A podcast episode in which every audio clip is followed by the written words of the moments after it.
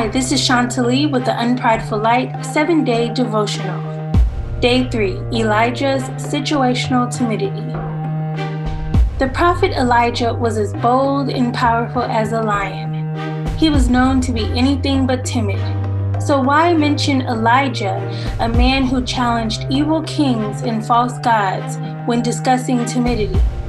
1 Kings 17 through 19 recounts the reign of King Ahab and Queen Jezebel, a couple who seduced the Israelites with idol worship.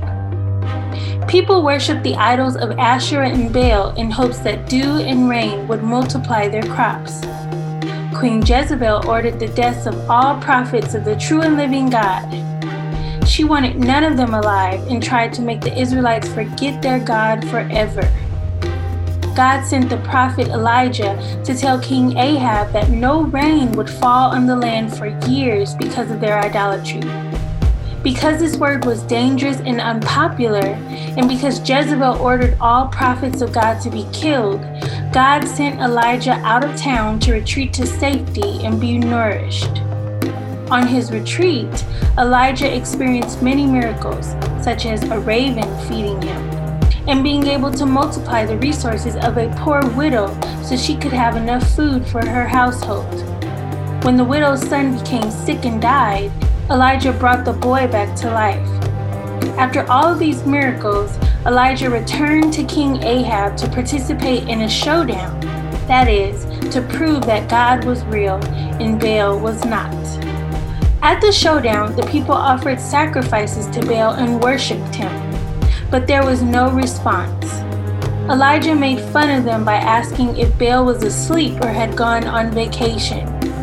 Then Elijah called on the true God, who responded with fire and burned not only the offering, but the wood, stones, and dust too. Immediately the people fell on their faces and worshiped the true and living God rain finally fell to water their crops, but this made King Ahab and Queen Jezebel angry, and they sought to kill Elijah. Elijah, now intimidated by Ahab and Jezebel, fled for his life. Elijah ran so long on an empty stomach and with nothing to drink that he became exhausted and prayed for death until he fell asleep. How could Elijah be afraid of anything when he witnessed God perform so many powerful miracles through him? Where did Elijah's boldness and faith go? Ministry can be strenuous. The work God calls us to can lead even the strongest to situations of fear and timidity. This timidity may show up in situations where you don't feel free to be yourself or act as you normally do. This is why we must live a life that sustains our callings. It makes no sense to lead a life of doing God's work only to have it cut short because of poor life and a lean soul.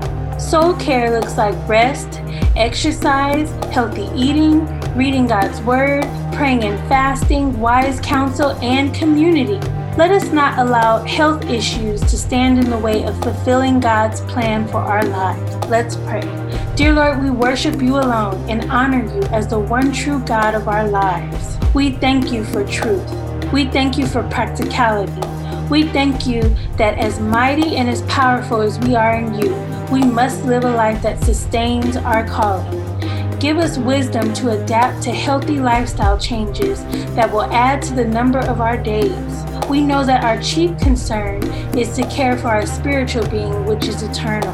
However, in these days, our physical beings house the spirit, and so help us to commit to taking care of our bodies, to live long enough to bring your purpose here on earth. In Jesus' name, we pray. Amen. Be blessed.